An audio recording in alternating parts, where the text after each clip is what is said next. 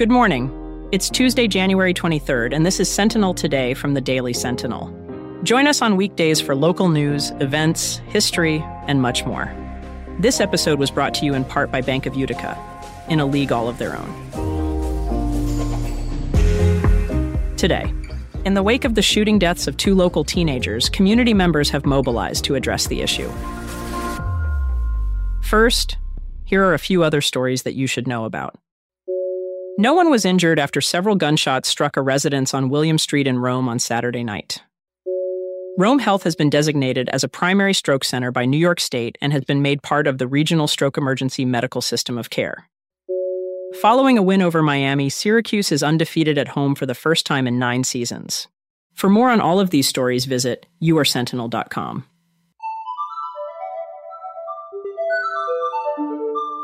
Before we begin, a quick message. Hi there, everybody. I'm Joe Kelly. I'm a columnist for the Daily Sentinel, and I'm from the Oneida County History Center. Saturday Globe, National News in Color, is now on exhibit at Oneida County History Center. Founded and published in Utica, the Saturday Globe is recognized as the first national newspaper to feature colored illustrations. Don't miss the chance to view this one of a kind collection on display now through February 2024 only at the Oneida County History Center, 1608 Genesee Street in Utica.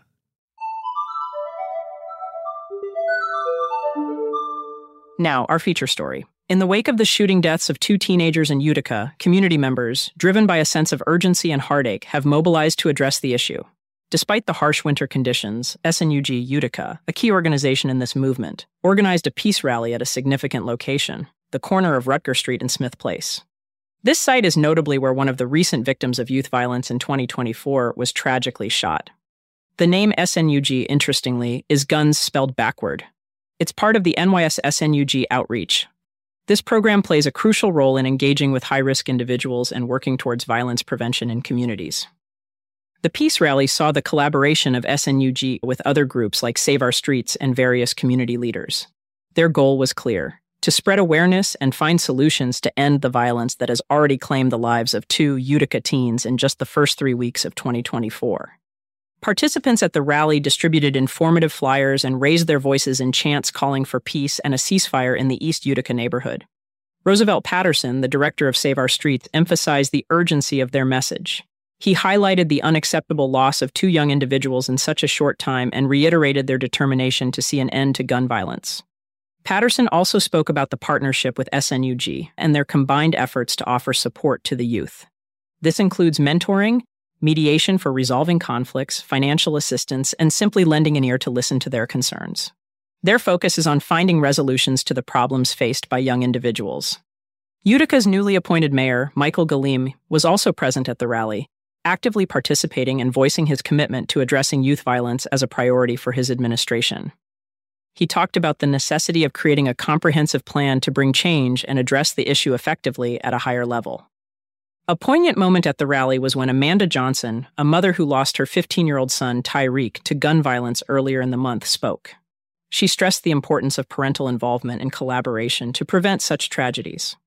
Following the rally, the Utica Police Department took to social media, urging the community to assist in their investigation into these incidents of youth violence. They released the name of another victim, 17 year old Tavion Carter, and requested information from the public. The police department emphasized the need for community cooperation and the importance of holding accountable those responsible for these senseless acts.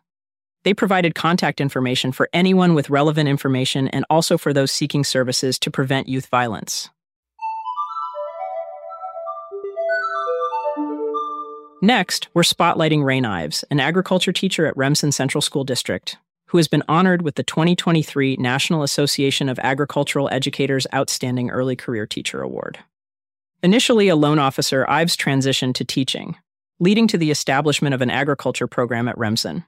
Since then, she has significantly impacted the program, securing grants and introducing new courses. The program now offers 12 college credits and includes about 100 students. Under Ives's guidance, the school's FFA chapter has thrived, involving students in various activities including community service projects and leadership development. Her teaching spans a wide range of classes, and she's known for fostering strong community relationships and personal growth in her students. This award from the NAAE underscores the importance of agricultural education and the role of dedicated educators like Ives in inspiring future generations. That's all for today. Thanks for listening. For more on all of these stories, visit us at yoursentinel.com or click the link in our show notes. Also, right now you can subscribe and get unlimited digital access for just $1 per week. Learn more at yoursentinel.com slash subscribe.